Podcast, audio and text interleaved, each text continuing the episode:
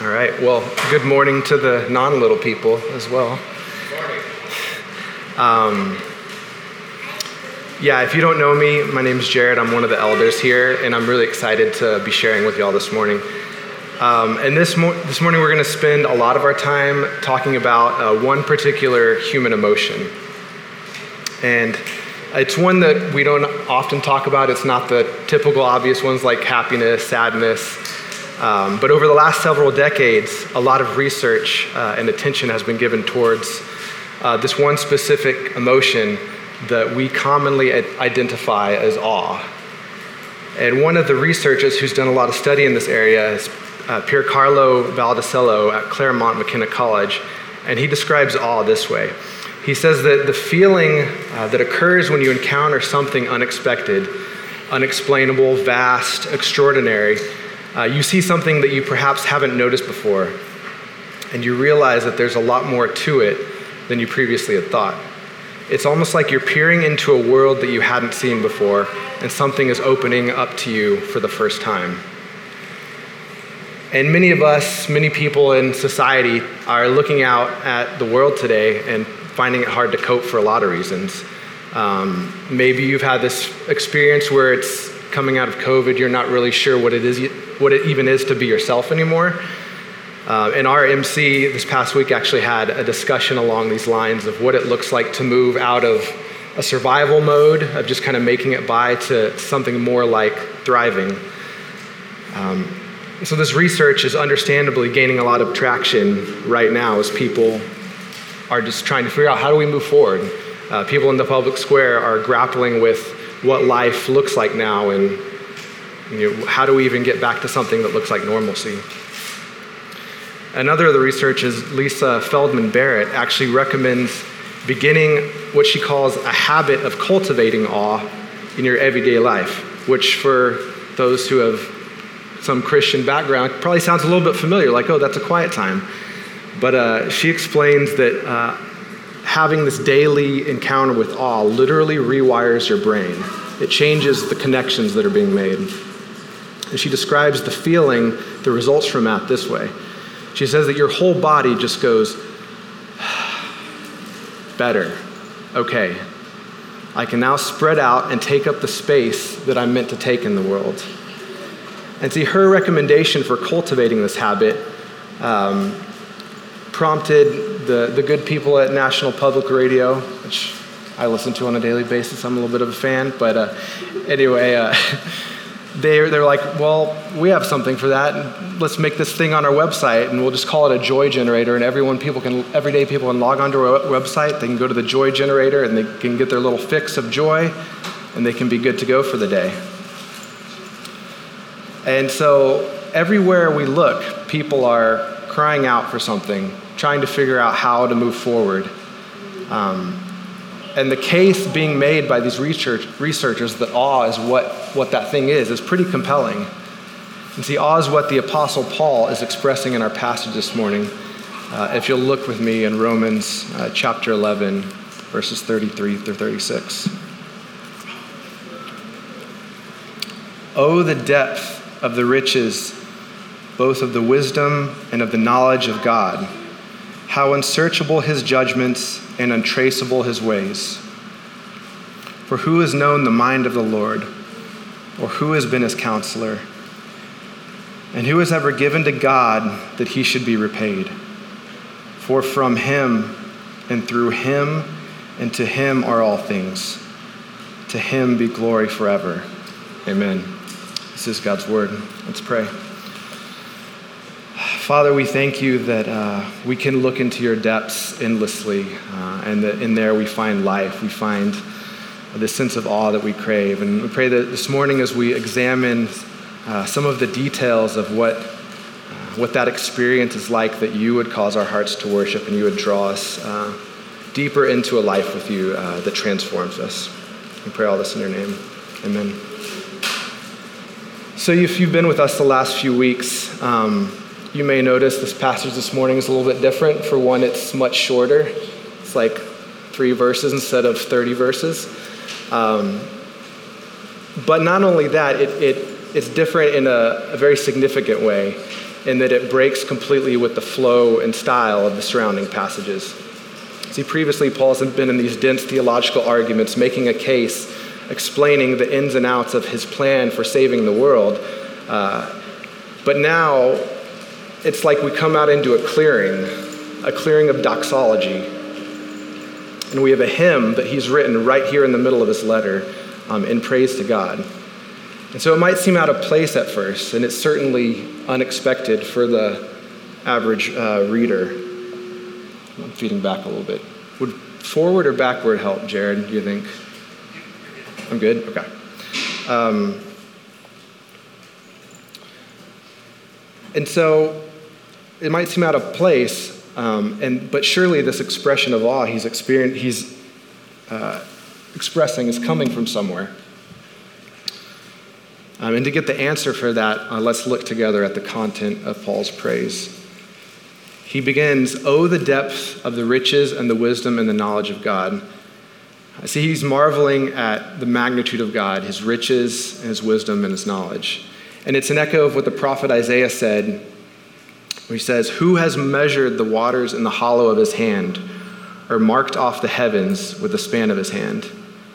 Uh, N.T. Wright tells a story of when he was living in Montreal, and he would always have friends come over and visit him from the UK. And without fail, each of them would assume, oh, we'll just pop over to San Francisco for the day and uh, have, a, have a nice day, a weekend trip. And so each time he'd have to pull out his map and he'd show them uh, Montreal and San Francisco on this map of, the, of North America.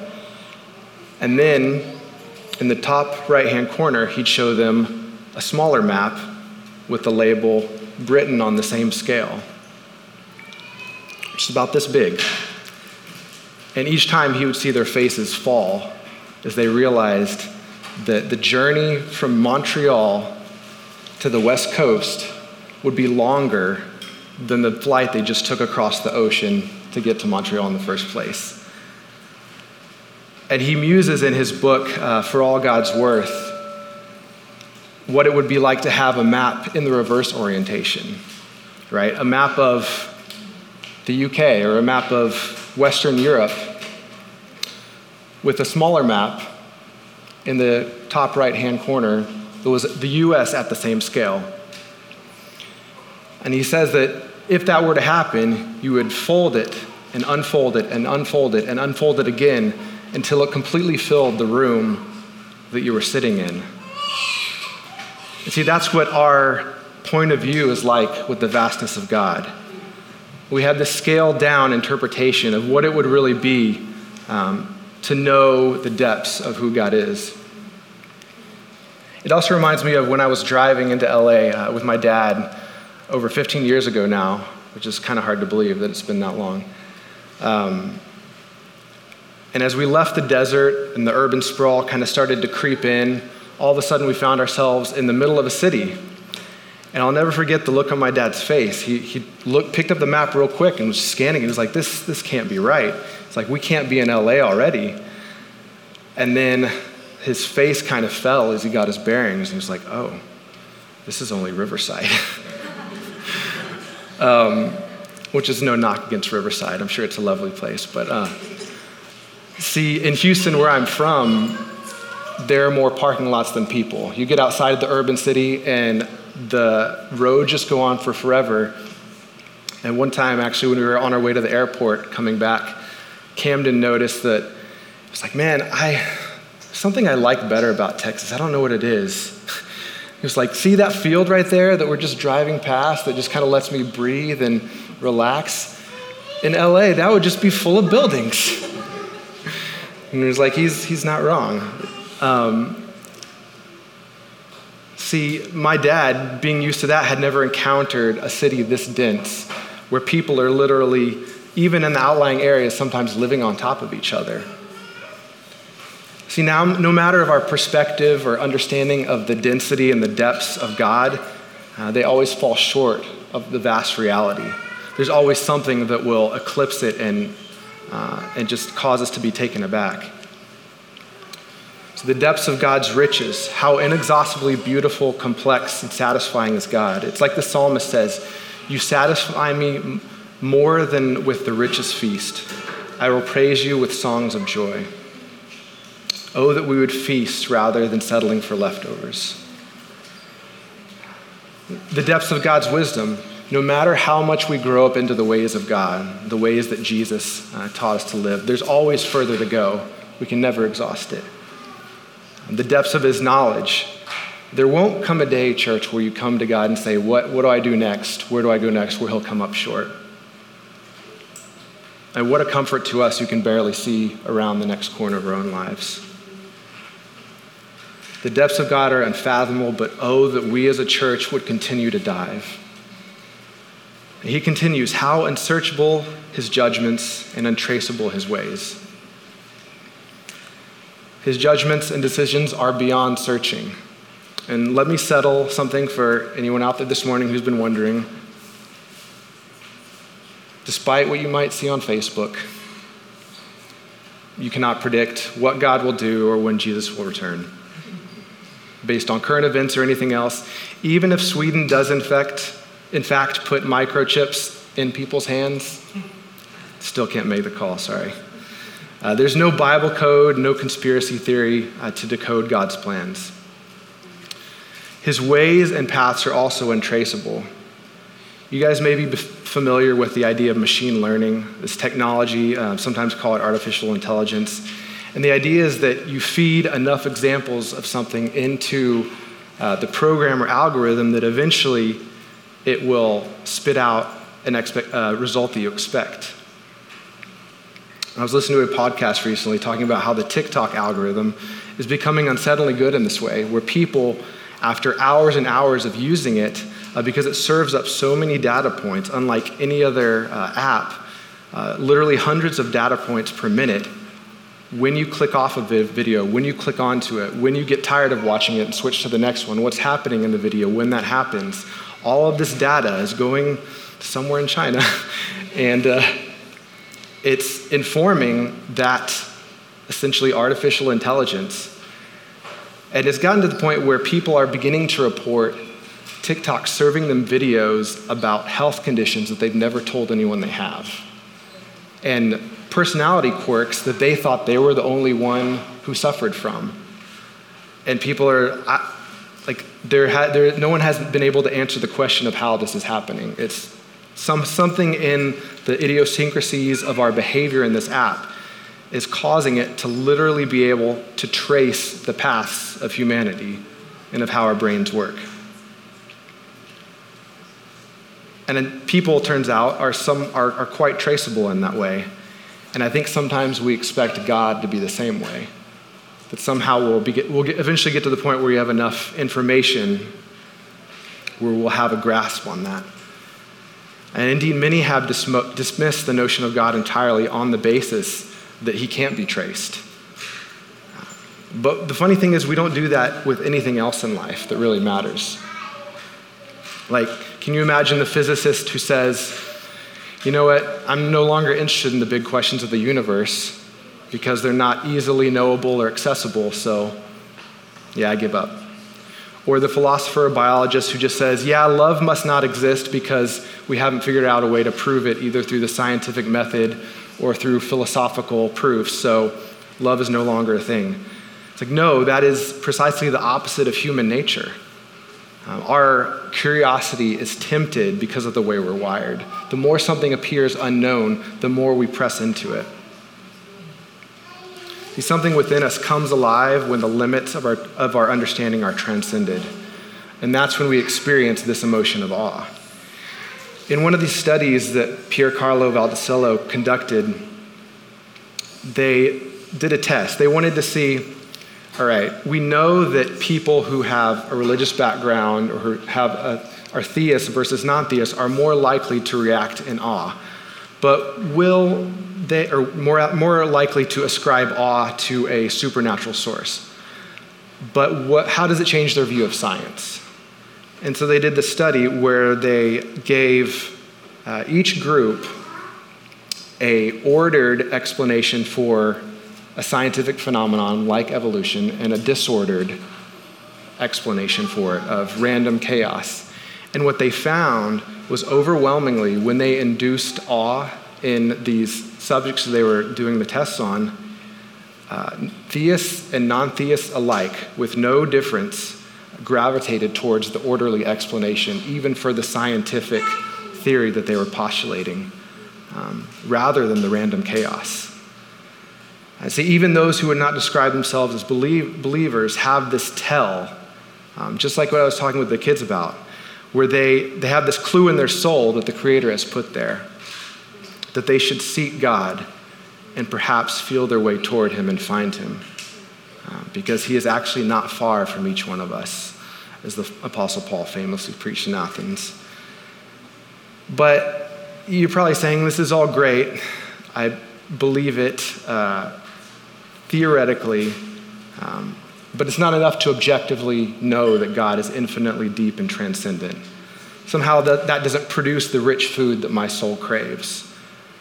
Um, should I really just go to NPR's Joy Generator every day and log in and see whatever videos they have that are supposed to spark that thing in my brain? Is that all there is? And there's something like, it's fun, it was funny to me when I first heard it, but there's also something tragic, which the space between comedy and tragedy is quite small. There's something tragic about this picture of an entire culture of people religiously seeking out a disembodied experience of awe, um, where any source um, that that awe might come to them from has lost all meaning or value. Is that all there is? Uh, or did Paul taste something better that led him to praise? He goes on in verse 34 For who has known the mind of the Lord, or who has been his counselor? Who has ever given to God that he should be repaid? And here we get to the crucial struggle of the human condition and the truth that Paul experiences in response is what ignites his worship and his awe. See, the struggle of Israel, of Paul's life and generations before him, was an awareness that the world was not the way that it was meant to be. Things were not going well. When they looked out at the state of the world, they were confronted with the painful reality that God's kingdom had not come as far as they knew. He had been silent. Caesar's kingdom continued to reign, it seemed, and God had been silent. And there were different opinions in the Jewish world for why this was, what the, what the right solution was. And the different opinions led to different factions, uh, if you can imagine that happening in our day and age. And the Pharisees, of which Paul was a part, concluded that the reason for God's silence must be that they just weren't keeping the law closely enough. Surely a stricter adherence to the law would do the trick. Even creating additional statutes to put around the law, like scaffolding, so that no one would even accidentally transgress and trespass the law. And they zealously pursued these plans of righteousness that they were convinced would eventually force the kingdom of God to come, which for them meant Rome being overthrown. And Paul describes their actions in Romans 9, as we went through a few weeks ago. Uh, and it's rendered this way in the message. Instead of trusting God, they took over. They were absorbed in what they themselves were doing. They were so absorbed in their God projects that they didn't notice God right in front of them. Like a huge rock in the middle of the road. And so they stumbled into him and went sprawling. See, they were so determined to get the outcome they expected from their religious projects uh, that they took over uh, to acting to induce God's action, uh, to give to God that they might be repaid the outcome that they knew they were due. And we aren't any different, Jew or Gentile, religious or irreligious. We all have expectations that will lead to the good life the life that we hope will happen for us, right? We're tired of things not being the way they should be, so we take over sometimes. We act out for ourselves, for our plans and our desires, and we convince ourselves that we're not hurting anyone. And I'm sure they had similar justifications in their mind uh, even as they joined the crowd shouting, Crucify him, crucify him. But this was not how God was supposed to come to us, they said. Was supposed to save us from Rome. He hadn't listened, he didn't listen to our counsel. These are not the decisions and paths that we trace for God. Where is he? See, this was not the God they wanted, and oftentimes he's not the God that we want. He didn't order our lives as we'd hoped. Why is my job not going the way that I expect? Doesn't God see how hard I'm working? For those of us serving and leading in the church, doesn't He see how much I care? Why don't I see the impact that I expected and hoped for? Uh, for parents, I love my kids. We love our kids so much, and we pour, do our best to pour all that love into them. But why is sometimes it's such a struggle and obedience still so hard? Or how about the people we're on mission to, as, as Tripp challenged us in a few weeks ago? Are we getting tired because we're saying, God, doesn't God, um, doesn't God care? Doesn't He care that we've been laboring for years? Why aren't we seeing the kind of fruit we expected? Why isn't He repaying us for all this effort we put in?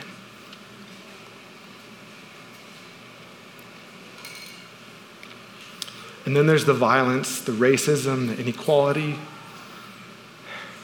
and the injustice in our world today. When will there be enough awareness and momentum to change things? When will God act? See, no matter what we give to Him, somehow ne- we never seem to be repaid. Because He's not the God we wanted or imagined, um, not the God on our own scale, the tiny one in the top right corner of the map. He's the transcendent God who amazingly wanted us.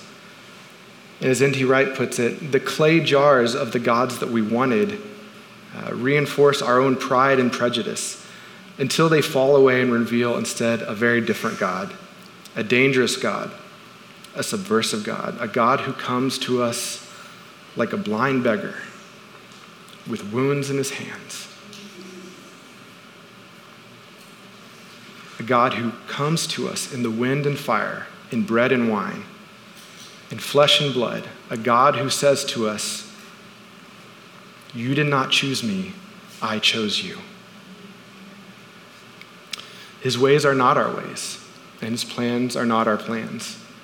You cannot put him in your debt. He gave himself for you freely. Look at the depths of his riches and wisdom and knowledge, at the deep waters and the hollows of his hand, as the, as the prophet Isaiah said uh, that none have measured. They are waters of mercy, filling the nail holes that he bore for you and for me. And Lisa Feldman Barrett, uh, the words in her explanation of awe were haunting for me in a way. That deep sigh, I can finally spread out and take up the space that I'm meant to take in the world. Do you ever wonder why there's that thing inside of us sometimes that feels the need to justify even taking up space in the world around us? Like, why can't we just rest when we rest? And I think it's because we know that that taking over, that trying to put God in our debt, is at least somewhat the cause of the world being what it is today. That on a global scale across billions of people um, is at the center of what's wreaking havoc in the world. And when it says that the Israelites stumbled into him and went sprawling, we can miss the violence in that statement. See, their self made plans for how they wanted the kingdom of God to come caused them to violently crash into Jesus. It wasn't a light stumbling or a trip. Have you ever found yourself making excuses for why doing the right thing seems to end up hurting people around you, when in your mind it seems so right?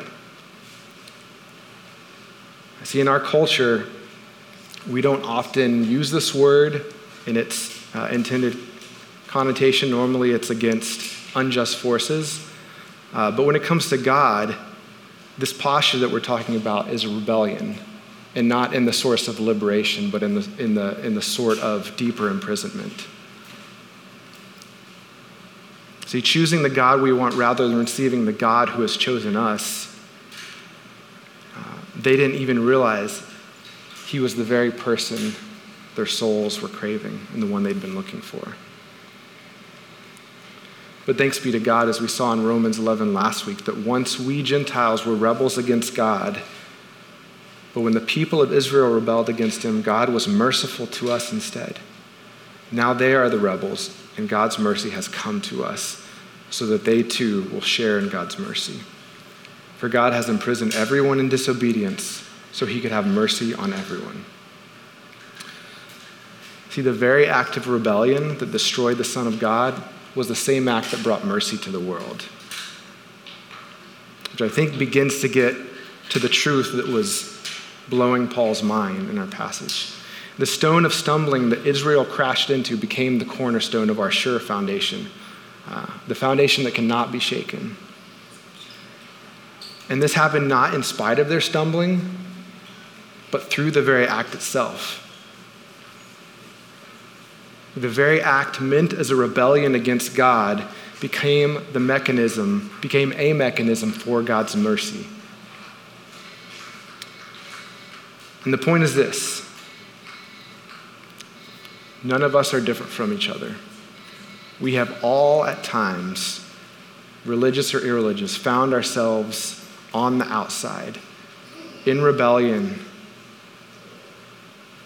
on the outside from God. And he continually comes to us with mercy, wounds in his hands to welcome us home, turning our sin and, tears into love and joy. And there we find not always the life we wanted, uh, but the life that we so deeply need. Oh, the depths of the riches, wisdom, and knowledge of God. How unsearchable his judgments and untraceable his ways. And now we too join Paul in his praise. And Paul finishes his praise, leaving no doubt where our source of awe is to be found. He concludes in verse 36 For from him and through him and to him are all things. To him be glory forever. Amen. See, awe was never meant to be this disembodied emotion that we're after from generic sources. That's not why we have the capacity to experience it. It was always meant, us, meant to lead us to Jesus and carry us into, into praise as we behold the embodied mercy of our Savior. All things are from Him and through Him and to Him, and it's Him we've been craving all along. The depths of the riches, wisdom, and knowledge only He offers. Not some disembodied awe that we come to over and over. It reminds me of the woman at the well who asked Jesus rightly, Sir, give me this water so that I won't get thirsty and have to come here to draw water. Jesus, I'm so tired of going over and over to these generic places looking for life, looking for my soul to come alive. Give me this water instead. I want to live my life in the essence of this doxology instead. But then Paul kind of turns it. Out of nowhere, he says, that's not everything. Doxology is only the beginning of our worship. It's only the beginning of the effect this awe is meant to have on our lives.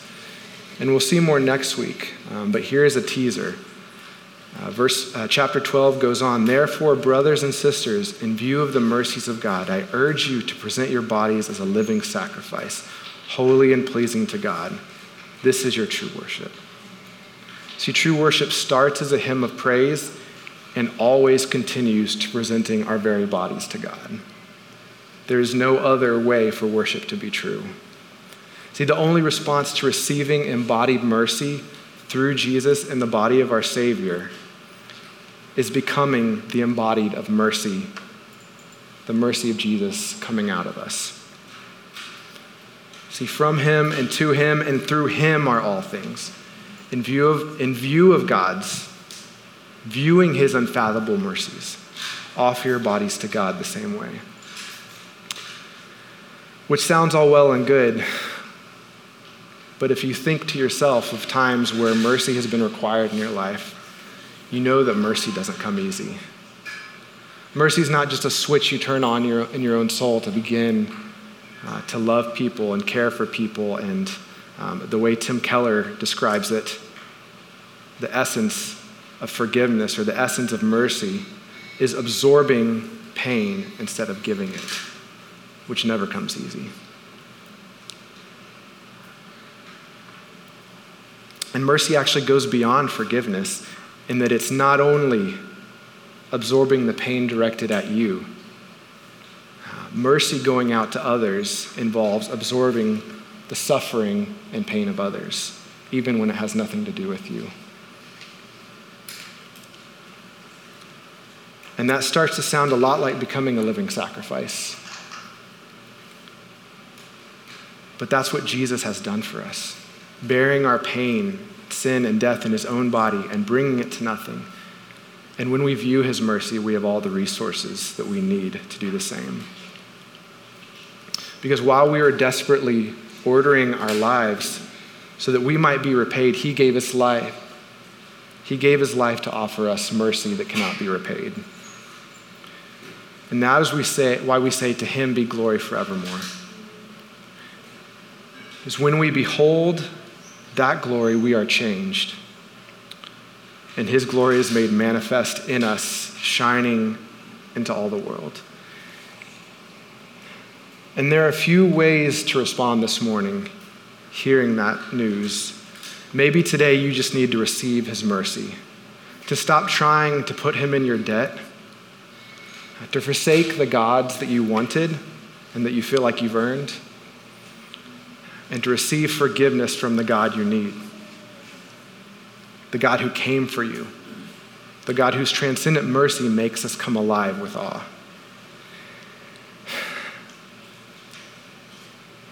And the catch there is that we can't receive mercy so long as we're trying to put God in our debt. receive his mercy today. And maybe you need to receive Jesus' life, death, and resurrection for you for the first time. For the first time, tasting his mercy. Tasting his mercy is liberate, that liberates you from the need to justify your place in the world ever again uh, and liberates you to a new life of extending mercy to others. Maybe that's you. You need to receive that for the first time. Um, or maybe today, God is extending his mercy through you, and there's a conversation you need to have, or someone you need to care for that God's been putting on your heart lately. Maybe you need to engage in some true worship with him in that way and follow in what he's calling you to. Whatever it is this morning, I'll be in the back to pray afterwards, as well as uh, Brad and Trip and any of the and Jeff and the, the other elders. And if you want prayer, I just invite you to come to us and, and share whatever you feel like sharing, and we'd love to pray with you for whatever God's calling you to this morning. Today, if you hear his voice, do not harden your hearts. Receive his mercy and come home. Why should we linger and not heed his mercies? Mercy for you and me. Weary ones, come home. Earnestly and tenderly, Jesus is calling, O sinner, come home. Let's pray. Jesus, we thank you that you welcome us to you. No matter what we've done or where we've been, or the pain that we've caused intentionally or unintentionally, uh, Jesus, you came to take that pain away, uh, to take that sin away, and to uh, die a death to remove that death and to give us new life. And you rose again. Uh, you rose again so that we uh, could have that life with you uh, on this earth and forevermore. And Jesus, it's your glory that we crave. And we pray that this morning you would ho- help us to behold your glory, um, to be captivated in awe. Um, but Jesus, we pray that that awe would result in mercy uh, mercy that the world around us so desperately needs. We pray all this in your name. Amen. So, as we go to the communion table this morning, um, go with those around you, go with your communities or your families, uh,